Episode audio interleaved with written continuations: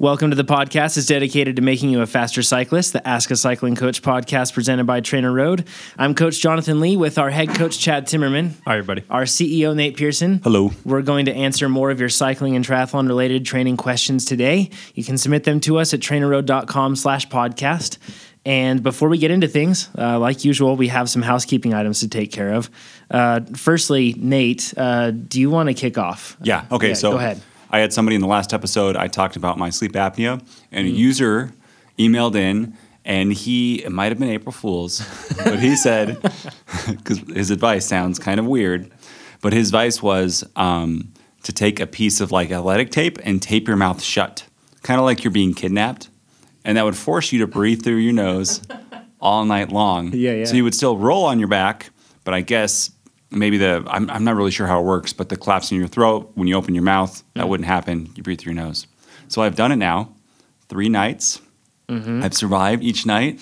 um, I don't have any conclusive, I've been feeling pretty good, but I've also had a lot of other like uh, staying up later than I should, and it's mm-hmm. been like rainy and windy, and that was waking me up. So the results are still out, but I'm going to do it. And I assume your snoring, though, has completely stopped. I don't know. Right? I don't know if I'm snoring, and my wife wears earplugs now every night. Okay. So... We don't know. Like, mm. It could be really bad, but I'm guessing it's not. Right. Um, pro tips if you're going to do this. I was using three M paper tape.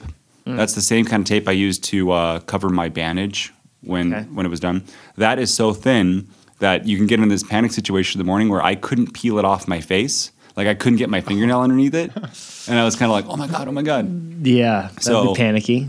Now I fold over the end, so I have a big strip on either side that I can just grab quickly, take it off. Smart. Um, two, put a bunch of Vaseline on your lips, because when you peel it off, it takes a layer off your skin. Oh. And three, you don't need your morning cup of coffee. Just wake up, rip a, rip a huge piece of tape across your face. I feel like we should have a very, very bold disclaimer that says, do Every, not try anything that can about suffocate that yourself. Awful. I think I would wake up panicking several oh, times over the course of a night. Terrible. Yeah, yeah. You just got to relax. Just like on the trail. Well, that's the idea of sleeping, right? But just it, relax. The good news is if you ever get kidnapped, you're probably going to be super comfortable. Like, yeah. Not panicked at all. like just I'm cool. No, I think if someone comes into the... what kind of stuff is he into? yeah. Um, yeah. The other, speaking of April Fools, if you didn't see our April Fools joke, go to chillow dot trainer road dot com. Yes. We won't ruin it for you, but it is a new tool that we launched in April New Fools. Piece of tech. Yep. Yep. Every Good. cyclist should have it. Agreed. Agreed. Uh, one other thing, we've had a number of people uh, writing in, reminding us about the muscle biopsies, and also saying that since Nate got his collarbone done, it's the perfect time for a muscle biopsy. We've been doing some research and trying to get through to it. It's actually been harder to even make this happen than we thought, but I talked to uh, a doctor, my, my general practitioner, who also, they run the same sports and fitness lab that we went to and did our other tests. Smart guy, knows what he's doing, uh, Doctor Andy Pasternak. And um, so he consulted with three other general practitioners in the area, and all of them said that they didn't know of anybody in our area that did the procedure regularly. They said that, sure, if you went to a surgeon and you really got, you know, convinced them to do it, they would probably do it. But he said it was an extremely rare thing, especially in our area. He also said that uh, this is what he said. He said uh, in talking to the other three general practitioners, he said all and also some surgeons too. He said they all agreed that a greater presence of fast twitch fibers would produce more lactate, and said that it is well known and researched. To quote one doctor, "It sounds like this guy wants to be a guinea pig for his audience, but it's not worth it." uh, for him, yep. Yeah, he'll have to go through the process of sedation and invasive surgery. We'll end up with a decent scar and be off the bike for a while, all to learn what something we. We already know from most basic textbooks. And there it is. So he said they all mentioned that it is a really costly procedure too. Uh, didn't get any specifics on that, but th- I had numbers even up to like ten K thrown out there. Uh, he didn't know. It can't seem just, that. Yeah, okay, so this I, I is think what we need. That, that was the ceiling. A call out to listeners. If you, we can fly Jonathan anywhere, pretty much oh, in the world. I'm sure there's You'll comp him a biopsy. There's an Israeli doctor out way. there. It'd be pretty cheap. If you know anybody we'll in a storage business. unit in South Florida, they we'll could do this. We'll fly yeah. you business class, real nice and comfortable. That's great, both ways. Um, you notice I wasn't in that one. Yeah. But this, well, I really want to know the answer. But this, uh, this is another topic though. So let's say you are. Let's say it's true, and yeah. mm-hmm. this the reason you have high lactate is.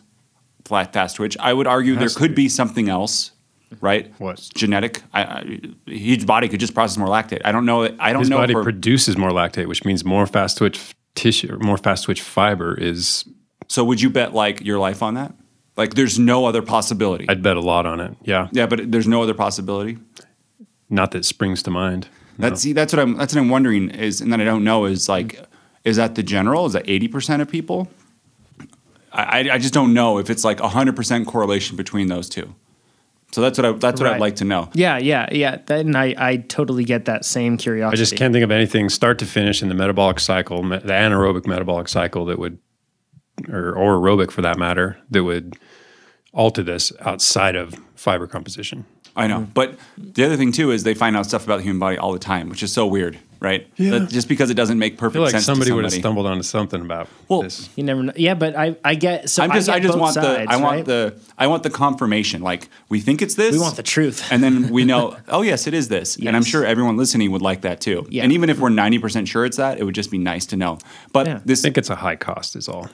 To who? It, it, Jonathan. Yeah, yeah. Do you care? I do, actually. He's going to be off the bike. It's Thank painful. You, Chad. He has to undergo anesthesia. He'll be fine. I appreciate um, that, Chad. So th- I'll do it, too, because I'm the, like, I'm more by the book, so I should have, it'd be nice to see the difference. Yeah. Um, yeah.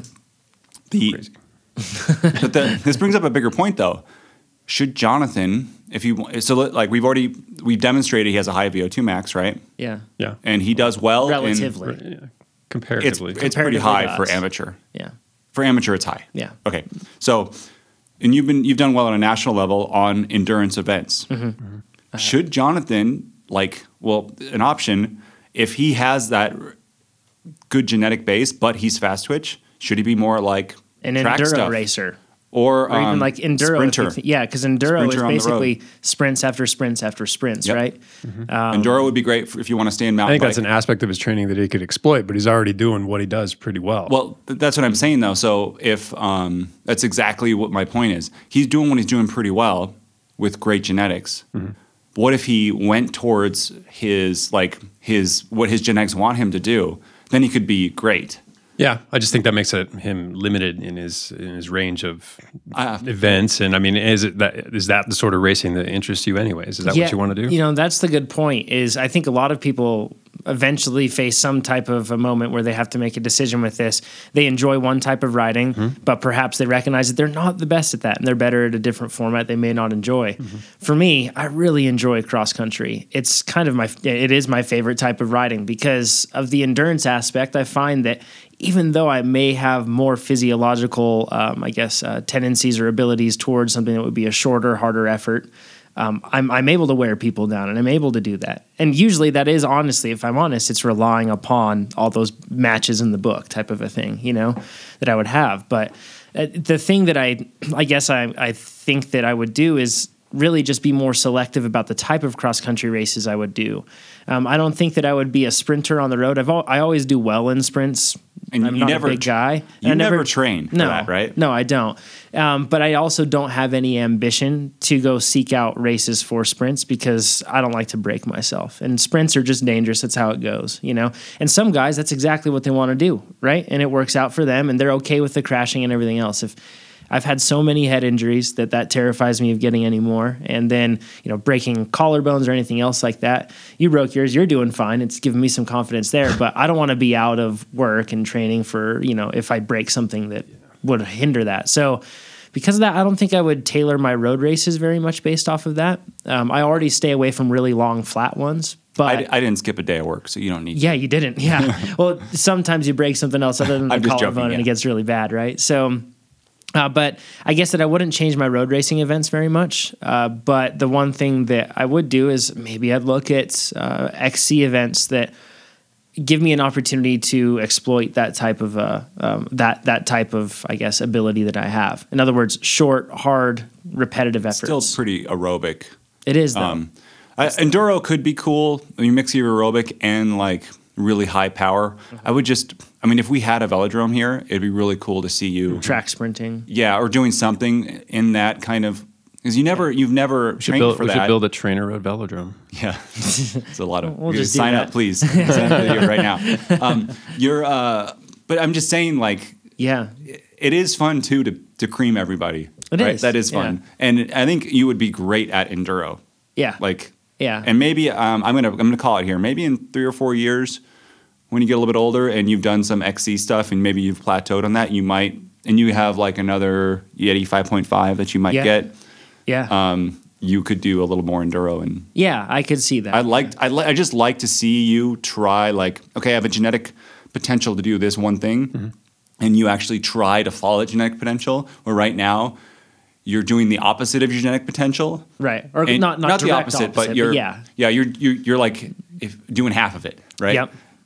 Yeah, yeah, I, I I totally get that. It'll be interesting to see, and I, I don't. You'd know. You'd be a great basketball player if you were like tall, six eight or something. Or do or they six, need six. That type of? Uh... Well, a high V O two max is common, and then fast twitch for jumping and sprinting and and just reaction and stuff. You'd be great. That makes sense. Yeah, any team ball sport really. Yeah, maybe that's why I was a good skier too. Mm-hmm. Or am a good skier. I bet that for skiing for sure. Yeah, yep. That makes sense. Anywho, let's get off of me and onto some of the questions that everybody has submitted this week. The first one is from Taylor. Uh, says, should I run a power meter on my single speed mountain bike? Does it make sense to use it? I have an X T R Stages power meter, so that's just the one crank arm. And he says I can easily move it from bike to bike. Uh, yes, always makes sense. What? Yeah. Why? Why would the single speed have any? So it's, I, I understand his question because a lot of people, there's this kind of misunderstanding that it, not kind of, it is a misunderstanding in the mountain bike world that power meters aren't as effective with mountain biking because you're constantly fluctuating because of the terrain get, and everything else. You get tons of good information from a mountain bike. And in the case of a single speed, you'd get a lot of, uh, you could draw a lot of correlations between power output, cadence, and how hard you have to work for, yeah. for each of those combinations. Yep. yep. Or if you need to change gearing. Yeah. Mm-hmm. So exactly. The myth of a power meter not being helpful for a mountain bike, it's absolutely a myth. They are just as beneficial for that as they are for any other type of cycling. What you're not really going to do, same, just like in road races, you're not going to stare at it while you're training. No. It's a post yeah. thing. Um, you're going to be... Data collection. Yeah, mm-hmm. and you're going to be monitoring your stress, right? The only time I don't think you need a power meter is on that like that bike that I, I take my kids to the park on or something right. like that. Yeah. Like I have like a no, coffee shop bike. I mean, yeah, look exactly. at look at the so uh, the top the Enduro World Series. That's a uh, for a, for a format of mountain biking that is multiple stages, and that stage will be like a sprint, and it'll be like two to five minutes, maybe even longer sometimes.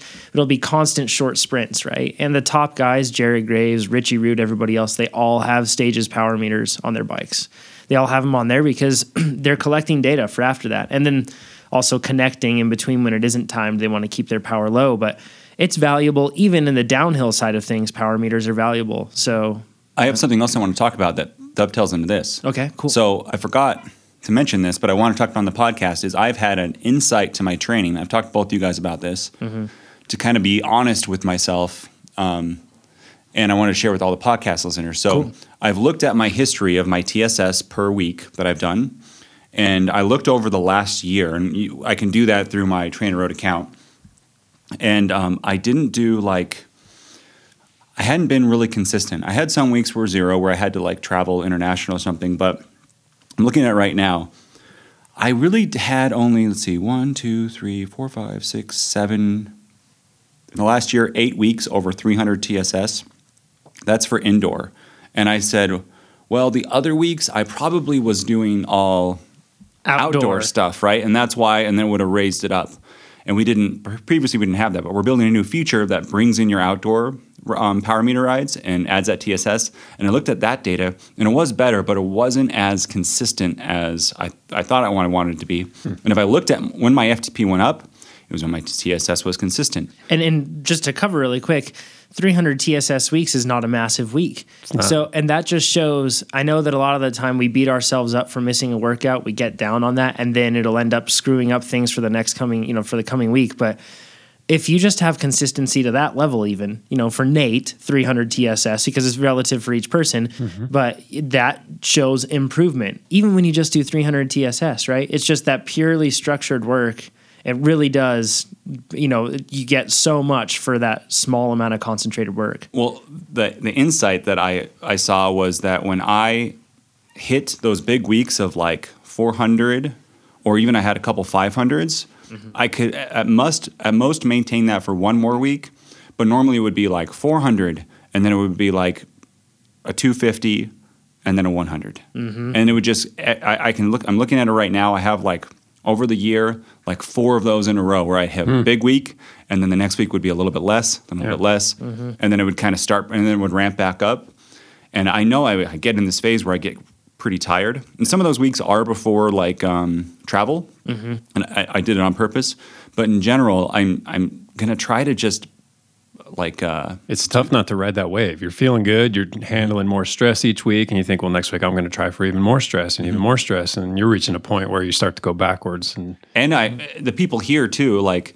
A lot of people here can handle more stress than me. I can Dave, handle a lot. Dave Christensen's That's doing like... comparison like, is so very dangerous. Exactly. Yeah. And, and we had that other, um, somebody, a listener uh, email in about like her power to weight and stuff. And mm-hmm. yeah. I listened to like Pete Morris. He's like eight hundred T S S yeah. weeks. Dave Christensen, he's doing seven, eight hundred. Um, yeah. You guys are both doing a lot. So uh, being realistic about looking back on my training, and I hope everyone can do this and look back on their training, I'm going to just try to shoot for three hundred T S S and be consistent for six, eight weeks mm-hmm. and see how my body responds and not get into that kind of where I, I drop off you could for just, a week. You could just bracket it like three hundred to three fifty. So just step up over the course of that time. And you not, know what? No, I, I've never, I've, my body hasn't taken, looking at this, it did it once in January and my F T P did go up where I did I did two five hundreds, just about a th- three hundred, and then a, like a four hundred. Um, and then it dropped off to a two hundred, and then I had IsraMan. So right before that, and my F T P went up, and I did I was fit for that period. Mm-hmm. But other than that, I haven't been consistent.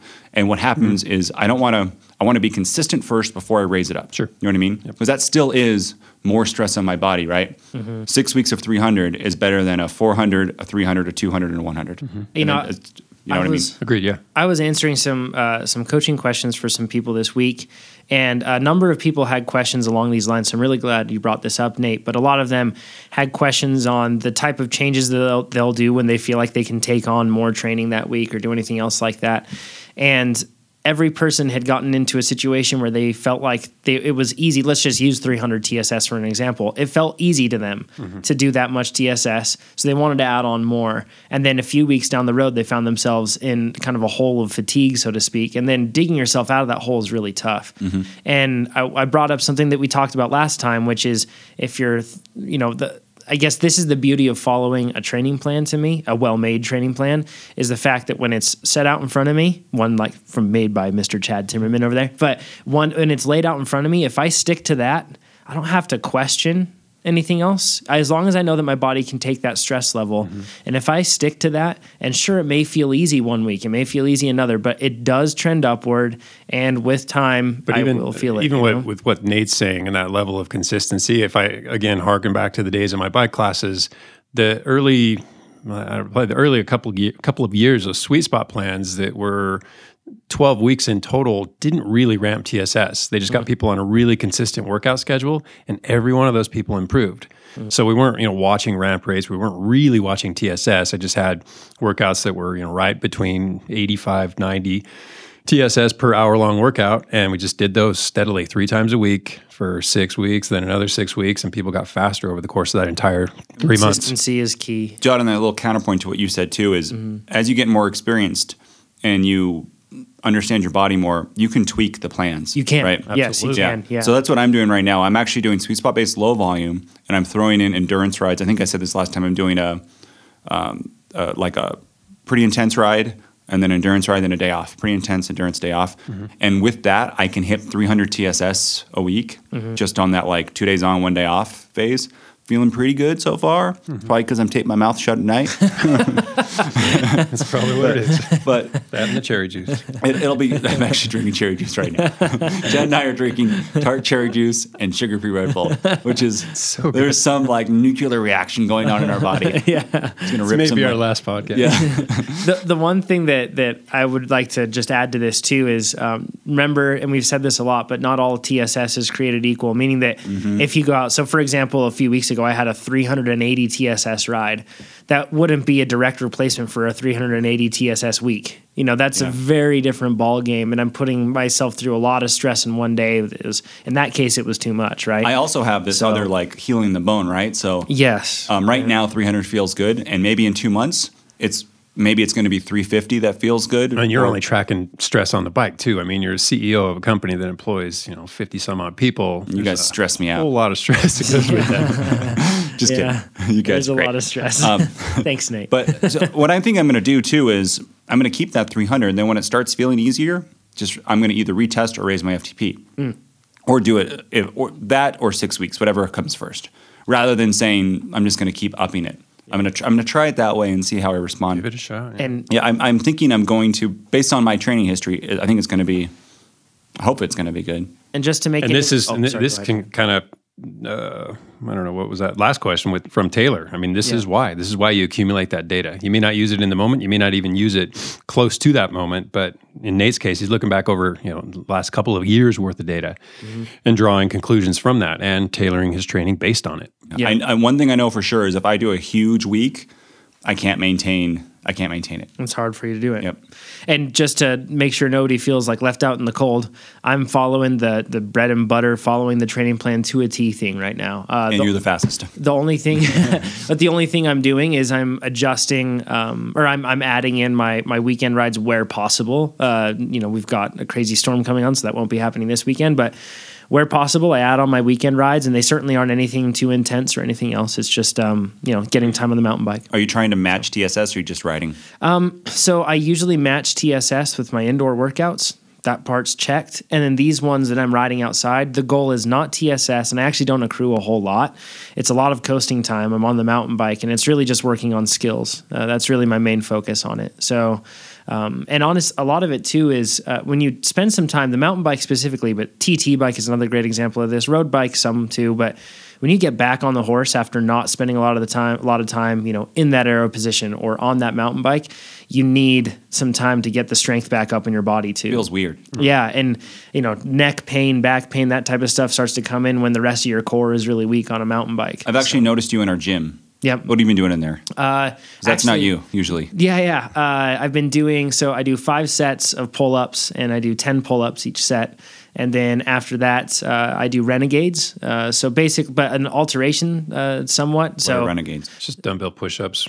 Do a push-up and then draw the dumbbell past. So you're doing a one-arm row and then a one-arm row and then another push-up. Yep. So I'm, my hands aren't on the floor. It's a pretty functional dumbbells. Position in terms of cycling. Yep. And like then basically I go down and do my push-up, and then when I come back up, then I lift one of those dumbbells up and I bring it up almost to shoulder level. A lot of people don't do that. They just bring it up lower.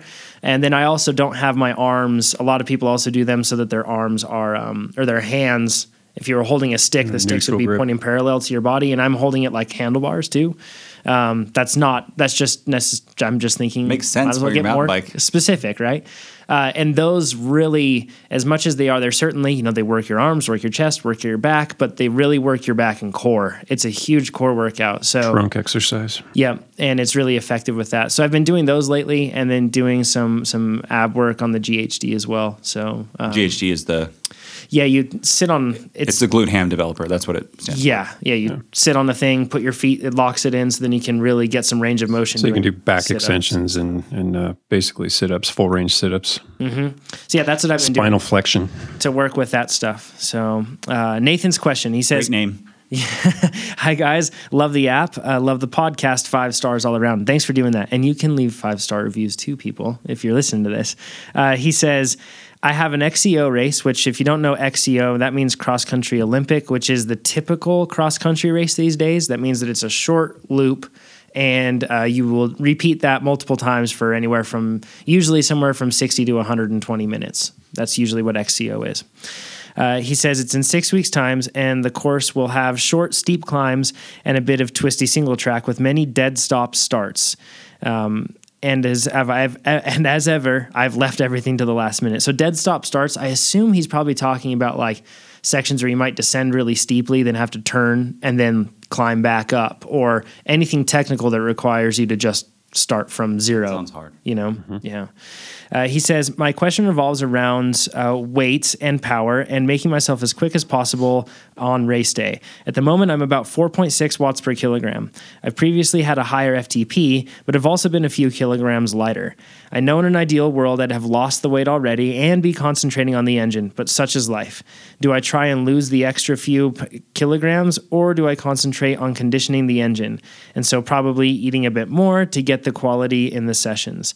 As it stands, I'm trying to do both with the eat when you need to strategy leading up to sessions and then being hungry to bed, et cetera. Is it better to concentrate on one rather than the other of the two, guessing engine is more important, Or is my current strategy of both okay? Many thanks, Nathan Judge from England. So I'd say two questions, Nathan. First, how important is this event coming coming up? Um, because if it's not that important, you can maybe shift your emphasis a little more toward weight loss and not worry so much about performance improvements. But the more important question is, how is this working so far? If if what you're doing right now is yielding a little bit of weight loss and you're actually improving, then I wouldn't change a thing. If you're noticing that maybe your uh, F T P is stagnating, your performance is stagnating, and going to bed hungry isn't uh, you know, serving the next workout very well, obviously that's something that, again, would need to be addressed, but uh, based on just how important this upcoming event is. I will say that balancing weight loss and performance improvement at the same time is a really delicate balance and a tough one to get right. Mm, yeah. I concur. Uh, though I, I've always found, and honestly, Thanks, some interesting, some interesting insights from this. Uh, even so, I've found it easy to, and this is this is bad, but easy to lose weight a lot of the time in the specialty phase. And I, because of that, but it's a lot of the time it's because I'm pretty worn down. I'm getting to the point where I'm getting close to a peak. I'm kind of at that fine edge, you know what I mean? And if, and it's easy for me to start losing weight and to do that type of a thing, but I've never had good results with trying to cut weight as I lead a, lead up to my peak. It do, it just does, it gives me so little benef- benefit compared to making sure I'm fueled properly for my workouts, a, recovered well. It's a difficult thing to do. And normally in this case, I would say, don't even worry about the weight loss, Nathan, but I'm actually employing the same approach that you are and just going to bed hungry after some harder workouts. And so far, so good. Mm-hmm. I'm not saying this is the way for everybody to go. I'm not even saying it's the way for me to go, but so far weight's coming off and my F T P is still on the rise. So I'm not going to, I'm going to knock it just yet. Right. But also you're fat and you're weak. Wow. Re- relatively, yeah. Yeah, I mean, you're yeah. relatively heavier than your peak and you're relatively less fit than your peak. He still looks like a men's so, fitness I mean, guy over yeah. here, so. Uh, well, yes, but yeah. that does not look like on. a cyclist. Yeah, yeah, it's true, yeah.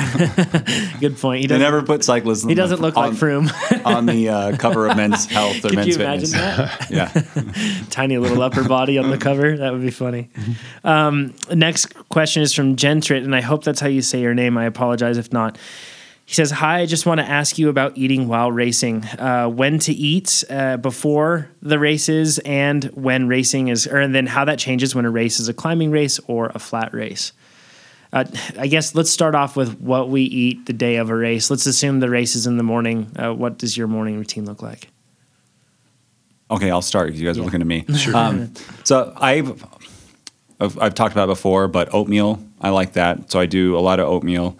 Um Why is oatmeal good? Just to get extra carbs. Yeah, yeah, and also is it? It's more uh, instead of it's having a lower glycemic Cheerios. Index. Yeah, yep. Instead of having Cheerios or something, it's going to stick. So I do that for a, for a, a longer, longer period of time, mm-hmm. and I have coffee, and that will be probably it for me. Okay. Um, but honestly, I can eat probably anything, but I just do that because it's, it's easy to carry and easy to get wherever you go, and easy to digest. Yeah.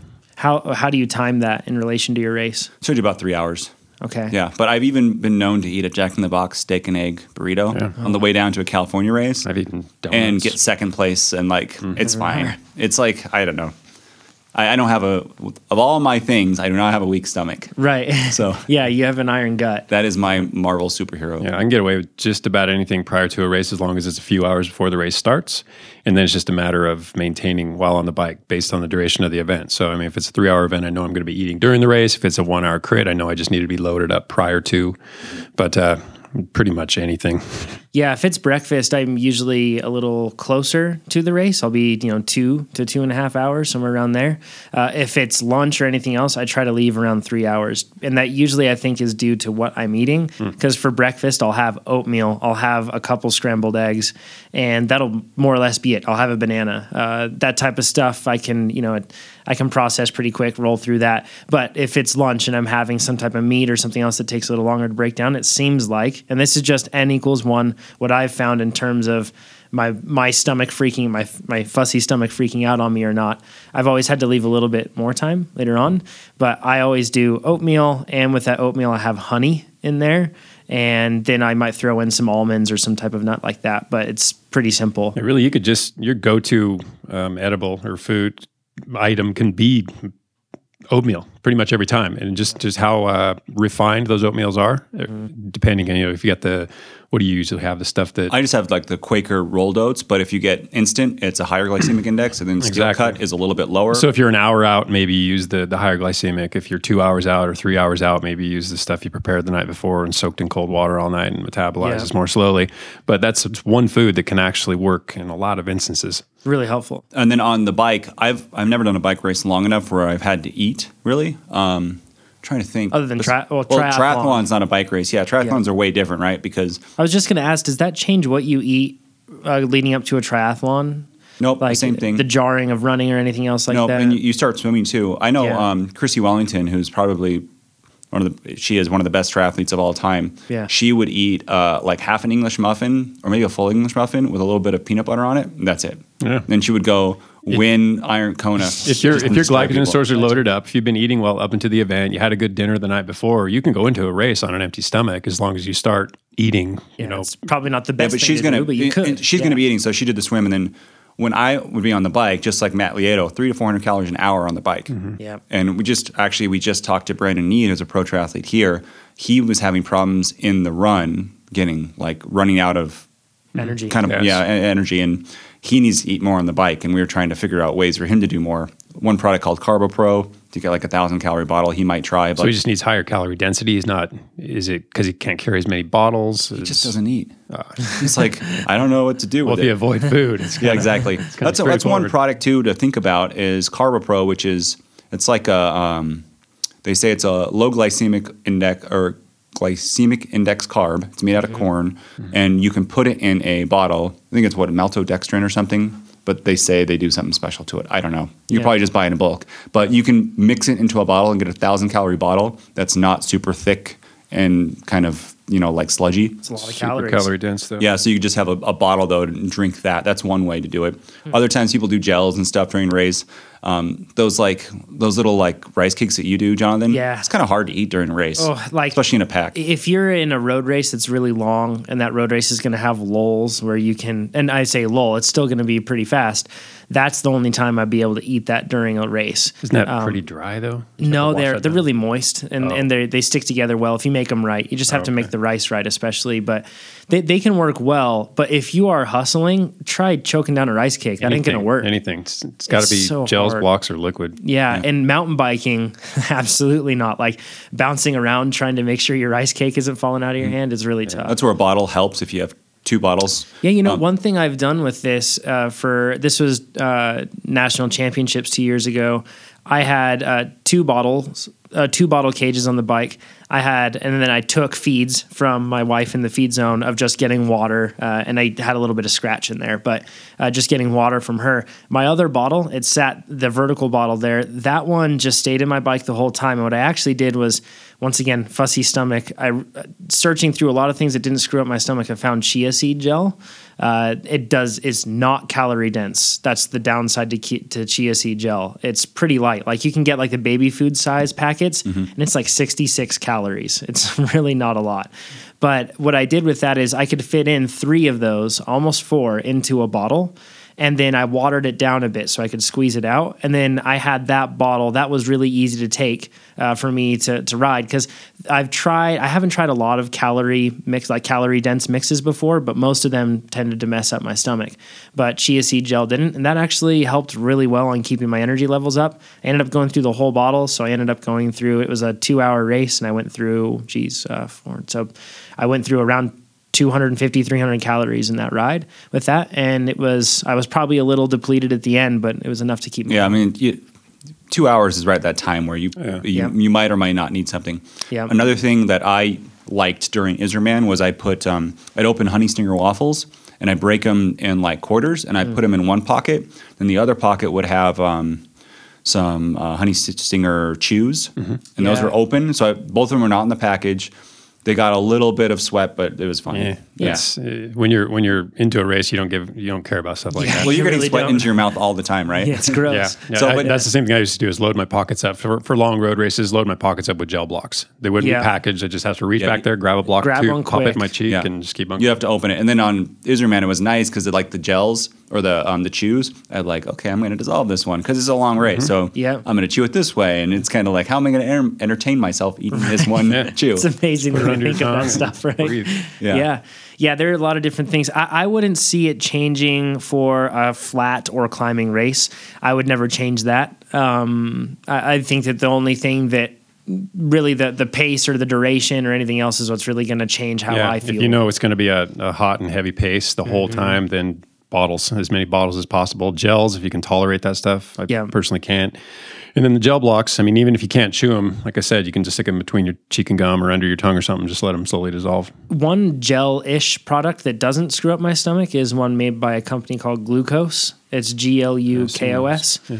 And uh, it's it tastes good, and I think it isn't that calorie-dense, but um, and most people I see, like the triathletes, they carry like a whole box of those things with them, you know? But those things don't mess up my stomach, so I have used those uh, before, too. Have you ever on a long, like a long cross-country course that doesn't have feed station, stash bottles on the course? Uh, yeah, that's a t- that's a tactic that yeah. um, I've used only once, but it absolutely is the case. I'm, I'm usually lucky enough to have a person that is able to get to one spot and have a bottle for me. But yeah, it's it's a it's a it's a tactic for sure. I've used Hammer Nutrition's Perpetuum, yeah, which I didn't like the taste at all. Oh, it's yeah, but yeah, it tastes like kind of like if you blended Cheerios. This is years ago, but if you yeah. blended Cheerios and kind of exa- added some glue exact- to it. Yeah. But if you, but it, I made it. Um, if, if you can make it thin enough, that's another one. Just in the bottle is so much easier. So, if, I mean. I didn't do it on IsraMan because I knew I wasn't going to be going so hard. But if you're going to be going hard, I think the rule of thumb is if you can handle something out of a bottle, it's much easier. Oh, yeah. And it's easier to carry many calories in a bottle than right. don't be the triathlete that has like twelve gels taped to their top tube. Yeah. You could put all those gels in a bottle. Yes. Put some water to it and drink it. And one thing that I want to say before we get off of this one on the shot blocks or any type of little chews that you have, do not lick and stick. Don't lick them and put them onto your frame. I see that a lot. A lot of people like lick them and then stick them onto the frame and they stay there and they can just pull them off their top tube. That is gross. That Seems is, really like it's not aero. Convenient. It's not aero. It's pretty gross. But then the worst part about it is that sugar, then when it sticks to that, it does harm your clear coat and it does screw things up. I talked to um, uh, the head factory mechanic at Specialized about that. And he said that a lot of their triathletes are doing it for a while. And he said that when he washed the bike, you could feel the clear coat okay. wearing away over time. And then it would be gone. It'd be like raw carbon later. The worst part is you're not aero. Yeah. Sorry. yeah. Yeah. So yeah, if your frame breaks, don't worry, but you're not no, aero. No. That's the important thing. Uh, let's go into John's question. He says, hey guys, it's an emergency and I need your help. Yikes. If it's an emergency, uh, we're probably a little late. He says, my training and race season has taken a terrible turn and I need advice as soon as possible. I've been following the high volume from the start, and this week I am supposed to start the second half of my general build. The problem is, as a welder, I'm starting a minimum of four weeks of twelve-hour days with no days off. What can I do to not lose this fitness? Uh, do we want to cover that or keep going, Chad? Probably keep going through. Yeah, keep on. Okay. He says, uh, I've managed to get up over four point one five watts per kilogram and was hoping to get closer to five in time for my state championship road race in mid-June. I'm willing to wake up as early as three thirty in the morning to ride, but I don't think I can get in those two-hour rides, take a shower, and get to work by seven without totally burning myself out for, for after a week or two. I would assume that's probably the case. That would be pretty rough for you. Mm-hmm.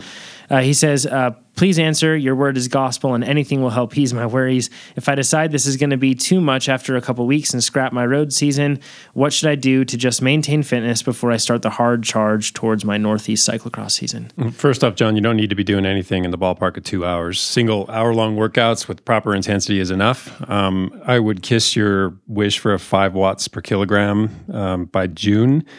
Goodbye, yeah. Considering what you have ahead of you. Um, holding on to your four point one five or something close to that is probably all the best you can hope for, considering how rigorous your work schedule sounds. And I'm guessing the type of work you're doing is pretty draining too, so you're not going to have a whole lot to give to the bike.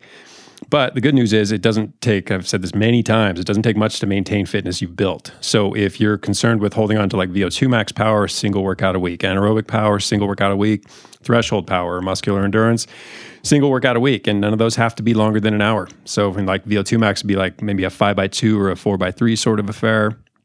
Anaerobic repeats can be just a handful of them, you know, six, seven of those. Same with sprints, if that's a concern, and then threshold, you know, like a two by twenty or a four by ten or something like that. But a single workout a week, And each of those, you know, whichever of those are, are most important, pick two, maybe three of them, um, and then go from there. Okay, so I think you should do sweet spot based low volume two. I was going to say a low mm-hmm. volume. Oh yeah, plan. As far as a plan, there's yep, that's three workouts a week. There's a ninety on. There's one ninety. If you can't do that, you could either um, find a sixty minute. Yeah, find a sixty minute or duplicate the Thursday sixty. Hmm. But that's got a V O two max, a threshold, and the weekend is a sweet spot.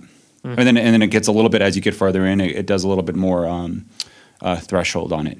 But that I think for someone who's coming from high volume, that could be a good maintenance plan. Yeah. And for me, mm-hmm. that's just a good plan in general. yeah. yeah. Uh, Two to three days a week is solid maintenance. You, you can do quite a lot. You'd be surprised. The one thing I have in mind with this too, and like you mentioned this, Chad, your work is going to be really tiring. Mm. Um, so the one thing I wouldn't do as well is put put yourself in a situation where you're panicked about, um, you know, if you miss a workout, I would err on the side of recovery and and and. Just not stress yourself out over it too much if this block of really intense work is going on, because if you, uh, you know, if you're exhausted and you get back late and you have to be up early and you start getting into a chain where you're still doing your workouts, but you're wearing yourself thin, even a low volume plan, if you're used to more, even a low volume plan can really, if you're not offsetting it with the right amount of rest, it can put you in a hole. So yeah. Um, and then as far as building up into cross season after this, so uh, we've kind of, We've kind of, well, we've come to the conclusion that getting to five watts per kilogram is going to be really tough by June. Mm-hmm. Uh, but if, especially because the closer you get to five, the harder every little bit is to gain there. But getting into cross season, if you're doing sweet spot base right now, and then you go into a build plan, you could be ready to fire for early cross season. Mm-hmm. You could also, you know, do a build and then kind of reset and go back through and rebuild. Yeah. Uh, you considering could, your situation, I'd, I'd, pin my hopes to cyclocross season more so than that state championship. Yeah. Yeah, absolutely would. And you could come out firing there in the Northeast pretty early on too, um, which could be pretty cool. If your races are later in the year, you have plenty of options. And we even have a blog post. You can look at blog dot trainer road dot com, and we have blog posts about how to adjust your season, how to change, you know, train for multiple peaks. And there are a lot of principles in those ones that can really help out on how to structure it all. So Uh, Alex says, should I feel ashamed for having a favored criterium course? I'm lucky enough to live in a city where there are five circuits in easy reach. I always do well at one in particular, which features a twelve percent hill, which induces a twenty to thirty second effort. And that's each lap. He says, I always race well here, but will I be foregoing the opportunity to be a more well-rounded racer if I stick to one course all season? Yes, but how important is that to you? I mean, if you like this particular course, you like doing well on it, and it makes your day, makes your week, then I don't see anything wrong with it. If you want to be a more versatile rider, then favoring one course and only practicing being good at that one course is going to be a hindrance. But again, it depends what you're after. I wouldn't be ashamed. No, I, Not at in, all. in any case, I wouldn't be ashamed. If you're good on a course, you're good on a course. It, Dig it where suits the gold your strengths, is, right? Mm-hmm. There's plenty of people that I, I don't feel ashamed. Like there's uh, people who skip the hill road race in Reno and because only do the flat crit. Yeah, yeah, they only do the flat crit, no and no one that. goes, "Oh, that guy's not a real cyclist." They just go, "He's a crit monster." Exactly. Right. Exactly. He's just pick, he's just picking yeah. his races. And there's the opposite too, guys who just do the hill race and not the crit because they can't, they yeah. don't have the power for the power on the flats. Mm-hmm. And there's certainly not anything wrong with doing all of those either. But if you want to claim to be a well-rounded rider, a, a good all-rounder, and you're chasing things like stage races and and and, and the like, then yeah, you've you've you're going to be, you're going to draw criticism for sticking to one type of course. Right. The one thing that I would say is it sounds like this one has a twelve percent hill with a twenty to thirty second, thirty, twenty to thirty second effort. That would drop off some heavy, big guys, uh, or that would make it more or difficult for them potentially, guys. or less powerful guys. Uh, that could, that could drop them back. So one thing I would look at if you are afraid of, you know, putting yourself into a hole with just one course, look at the actual physical demands of that and why you're good at that course, and then see if there maybe there are some shorter road races or specific road races where you might do better. Or even, even on a flatter course, you can apply the same sort of tactic, and that mm. you go full gas for twenty to thirty seconds and, and just try to rattle people, sh- shake things up. Yep. That's a good point. Add in your own twenty to thirty second hard effort like that. Mm-hmm. That's, you know? This goes back to what I talked about in the Pete Morris podcast, is that some people People say that they're one thing and they don't realize that they're not just that one thing until they go into other stuff. So Jonathan, Jonathan's a aerobic long-term He's done this thing called an Effers ride. I don't know if you've heard. Yeah, Yet his yeah. he's got a high proportion of fast twitch. He doesn't even know. He has never tried like some of that other stuff, which I'm trying to get him to do. Right. Pete Morris thought he was a sprinter, and I remember he'd always used to tell me I'm a sprinter. And, sprinter, and if you look, and at now him, he's not. And first of all, if you look at Pete, you think that dude's a sprinter, yep. right? He just looks like a he's a muscly dude, big dude.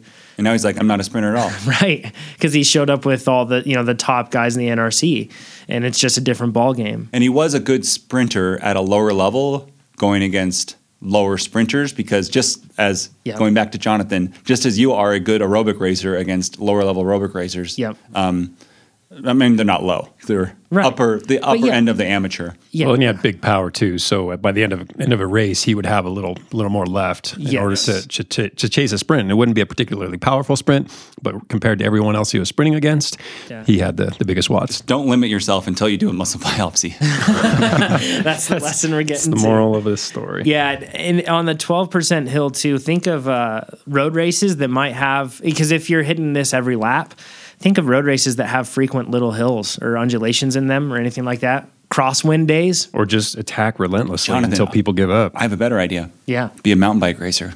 That's, a, yes. Right? Yeah. This could be awesome. Yeah. And chances are, I mean, I've I've rarely, I've rarely come across road racers that, other than, you know, their first ride, it might be a little scary, but I've rarely come across a road racer that started mountain biking that doesn't really enjoy it too. Like with time, you get more comfortable on it and you just have a blast. So that could be fun too. And you know, if you're in an area like, uh, especially somewhere, I don't know, Alex, if you are, but if you were in a place, I'm thinking L A has, I know of five circuits within reach, but like Southern California, for example, if you're a crit monster, every mountain bike race in that area is just right in your wheelhouse. It's not like up here, we have pretty long sustained climbs, a little different. Uh, down there, it's a lot of short, hard, punchy stuff. So that's what you'd be looking for. Uh, Vincent, he says, hi guys, thanks for the great podcast. It's really appreciated. Also a big thank you to Trainer Road. It is my first winter on it and I see a great improvement in my fitness level. Looking forward to seeing the results outside when the snow is all gone and roads are cleared from most of the dirt in Montreal. I train only to be stronger on the bike and enjoy my summer season. I do not train for any particular race or event. So what should my, what sh- uh, should be my approach for training? I'm almost done with the sustained power mid sustained power build mid volume plan. And he says that I heard you say in another podcast that it is a really challenging program mentally with these long intervals. And I agree with you. Yeah. I think probably everybody doing that workout or that training plan agrees with you there. He says, since I'm almost ready to ride outside, should I try to pick any, any specialty phase, or should I just enjoy riding outside or go back to the training, uh, starting with base at the end of the summer? Thanks.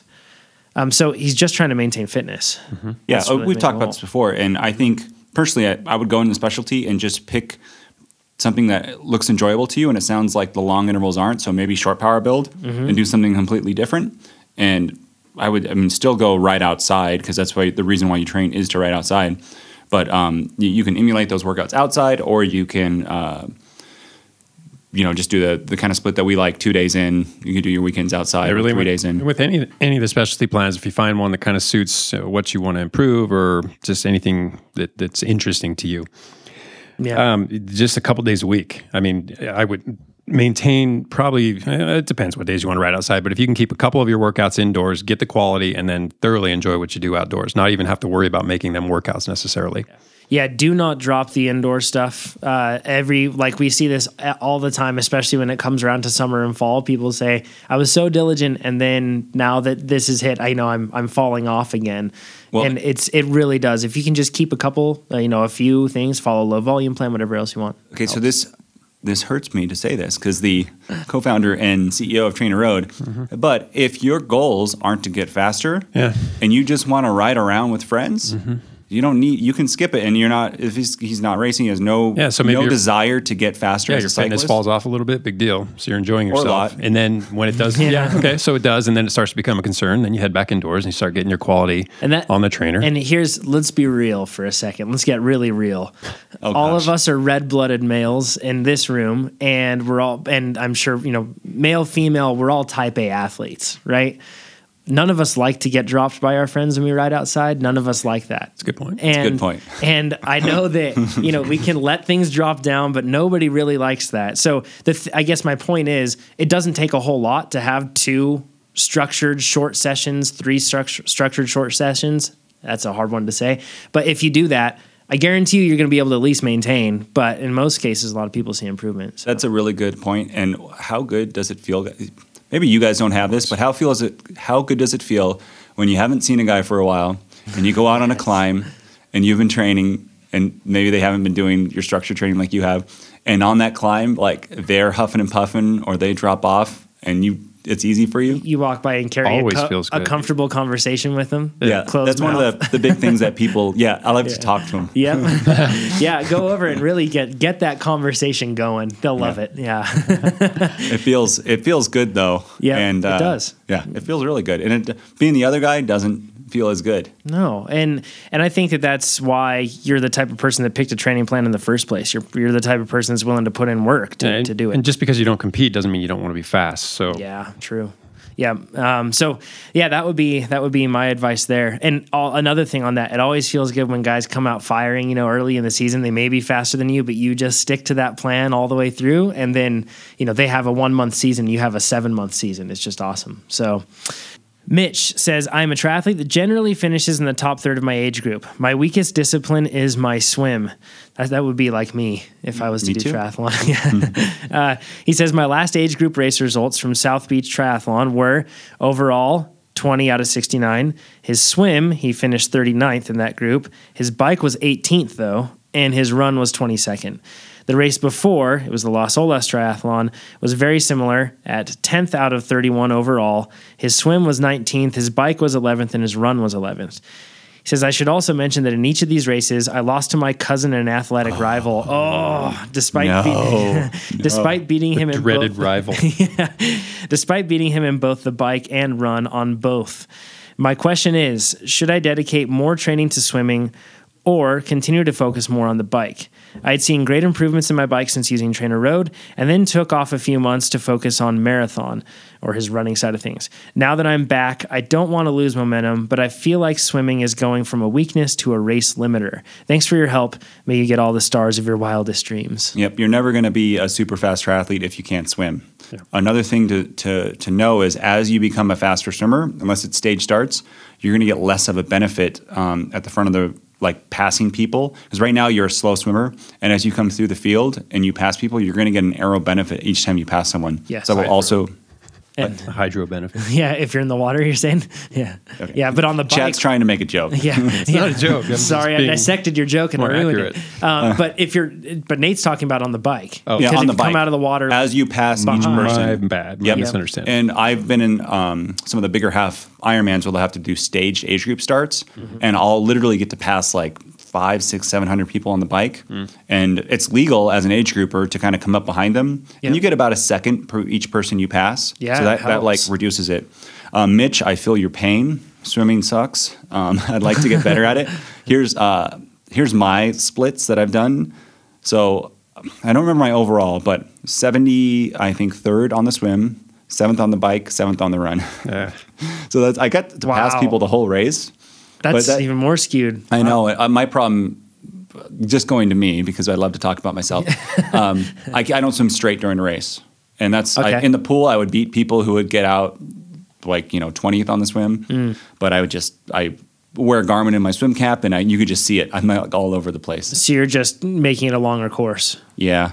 So anyways, Mitch, I think you should definitely up your swim and not have it be a race limiter.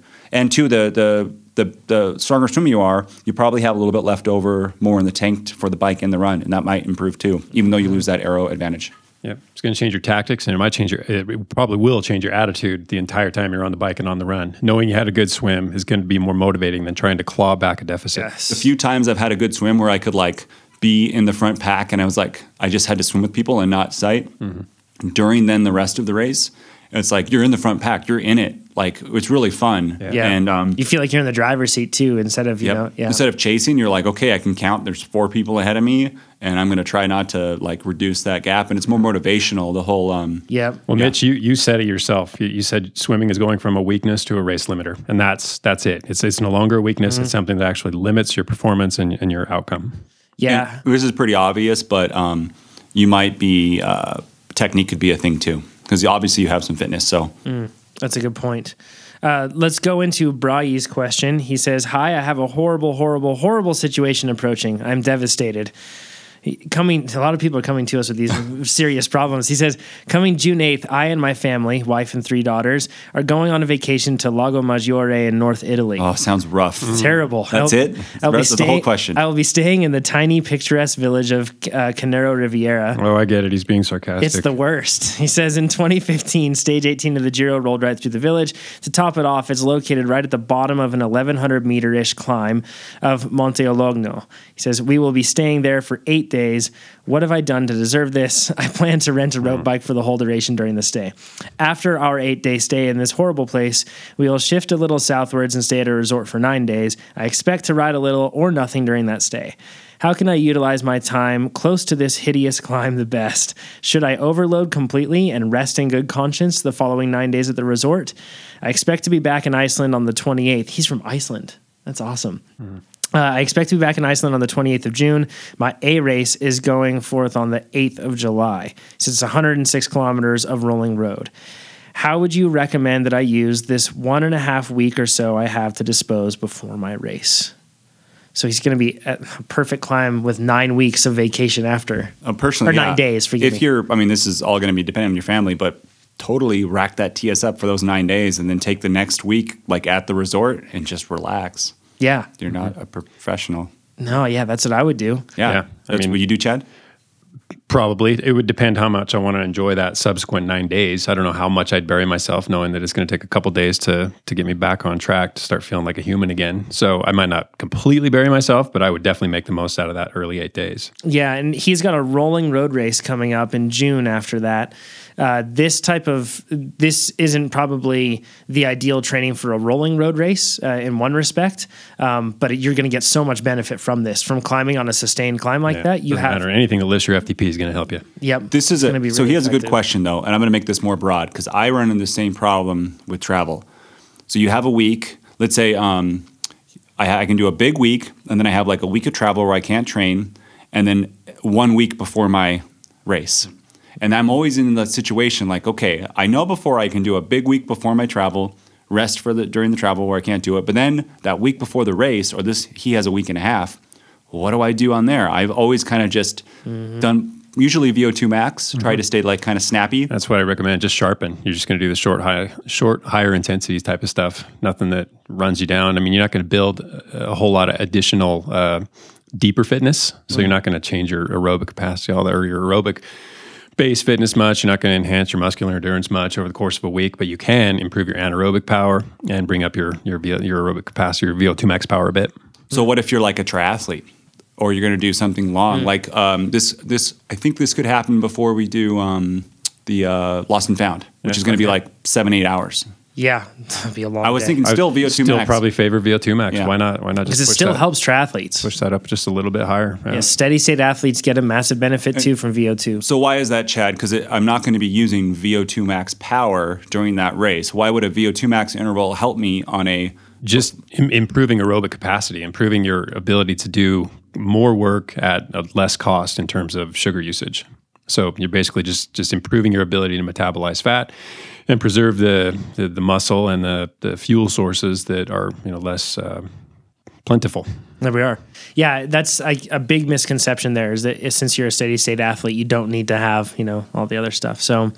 Um, All right, and let's go into Will's question. Last one, he says, hi, team. As a certifiably faster cyclist now, uh, and he says attributable, attributable to entirely to Trainer Road, and in an effort to recruit yet another user who can give you five stars, I think we're up to fifteen or twenty now, I've convinced my wife to try the trainer. She dived right. That's a bold move, by the way. That can't bold. be a bold move. Yep. Mm. Yeah. He says she dived right in and really enjoyed the session. While she was riding, I was explaining the basics of how the proper readout and intervals progress. Power. power. Uh, or forgive me. Yeah. Power. Um, pr- uh, progress works in the app, et cetera.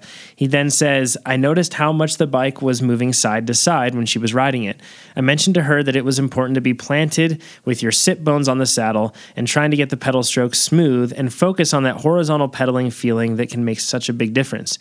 Certainly it reduced the side-to-side movement, but it was clear that bike fit and pedal technique influenced this a lot. He says, I've been working hard on the drills and the plans, and I think my style and technique has come a long way, combined with a bike fit worth every cent. After seeing me on the bike later that day, my wife commented on how little the bike moves when I'm on it compared to what she experienced. Since then, I can't help noticing the tick-tock that the bike makes with each pedal stroke due to the inescapable imbalance of the down and up pedal stroke forces. Not having any idea how solid uh, the pros or people with really great technique and trainer experience can get, I wonder how, and he says in quotes, quiet, and still the bike becomes over time. Is it usual to have a very small rocking left to right motion? He says nothing to cause strain on the trainer or the bike, uh, but a little tick-tock movement as you look down at the head tube. And does this translate in any way to the road where the bike is not constrained? Um, let's cover that one for, let's just jump into there right there. Yeah, first things first, just rule out whether or not it's a fit issue. And in this case, it's probably going to be a saddle that's too high. So if she's leaning from side to side, going from hip to hip or, you know, foot to foot, saddle's probably up a bit high. And uh, Jonathan didn't mention this, but you included that it was your bike with her saddle and you think the seat height's best possible. Well, check that first because uh, she's on your bike. I don't know if you're taller than she is. It might be a bike that's too big for her. Yeah. Um, and then, yeah, I mean, th- there's certainly a question of of practicing uh, and improving and quieting things down, as you put it, and as I put it often. But really, it's uh, there's going to be some side-to-side motion. It doesn't matter how proficient a pedaler you get. There's, I mean, you're, you're pushing one pedal down, pushing the other pedal down. There will be some side-to-side. Um, h- how how much you can tone that down is going to be a matter of two things: experience, and then how hard you're pushing on the pedals at the moment. Yeah, the, I I've mentioned this before. I have somewhat of a man crush on Chad's pedaling technique and the way the way he rides a bike. He's very smooth. He's um, just got awkward. um, it's it's really smooth though. You you have this. Um, I think you carry your weight with uh, core strength rather than just plopping yourself on yeah, the saddle. Yeah, if you look at the big time trialists like Tony Martin, Fabian Cancellara, I mean, they got a ton of power. They got a ton of trunk strength and they're super smooth riders, and they can generate big watts with really minimal side-to-side movement or any any real movement below the waist. Yeah, and I think that that not only will it make for, on the oh, trainer, nice. a less creaky experience, so to speak, but what it really does out on the road too, if you're the type of person that has a strong core that's in a strong position, you know, your sit bones can be on that saddle, but if your hips are super rolled forward and you're not really using your core to, to mm-hmm. hold yourself strong on that bike, you're not going to be in a really stable there, position. There could so. be a matter of flexibility too. If you have super tight hamstrings, super tight low back, and you're trying to ride in a low position, that could have some influence on this. Mm-hmm. I've noticed that I bob my head. We did that V O two mm. max interval, mm-hmm. and I looked at everyone, and I looked at me, and my head's going back and forth. Yeah. And I see that sometimes with mm-hmm. pros too. Yeah. Is that anything a bad? lot of you know a lot of mountain bikers too? They have a lot of head movement, a lot of bobbing. Um, it's like a rhythmic thing though. It's not. Yeah. I, I wouldn't even fault it as, as bad form. It's just it's kind of metronomic. They just use it. At, to I've got of, music in my head. yeah, yeah. He's dancing. Yeah. The one thing that I would say about that is if you are moving your body weight laterally like that in any way, uh, technically you are using. Wasted. Yes, you are mm-hmm. using. Mm-hmm. There's more muscle contraction going on where it, you know. If you could relax everything but your legs, you would be more efficient at pedaling your bike, right? Man, that's a good point, especially if you're doing something long like mm-hmm. this Lost and Found or um, IsraMan racing, yeah.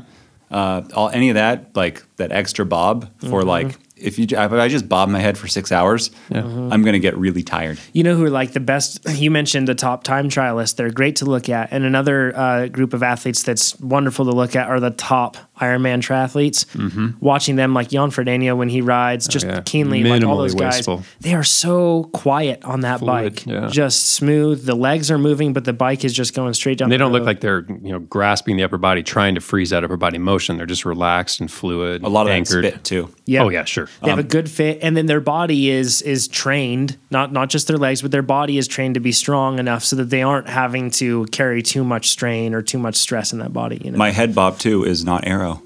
That's right? True. It's very much not. Yeah, so... No, it's just you, taking your frontal area and magnifying it, making yep. it larger. Mm-hmm. Yes. Darn. So, so it's it's definitely something that uh, you can look at trying to kind of, I guess, get a marginal gain, so to speak, of trying to quiet things down. But really, the one thing is if that's distracting you from hitting your power targets or anything else, like we've always said, this is marginal. Is key. Yeah. Yeah. Mm-hmm. Yeah, we're talking small. So that'll be it for this episode. Thanks, everybody, for submitting your questions. Uh, you can do so, again, at trainer road dot com slash podcast. We'll go through all the questions we get and answer them again next week. Talk to you then. Bye, everybody. Bye-bye.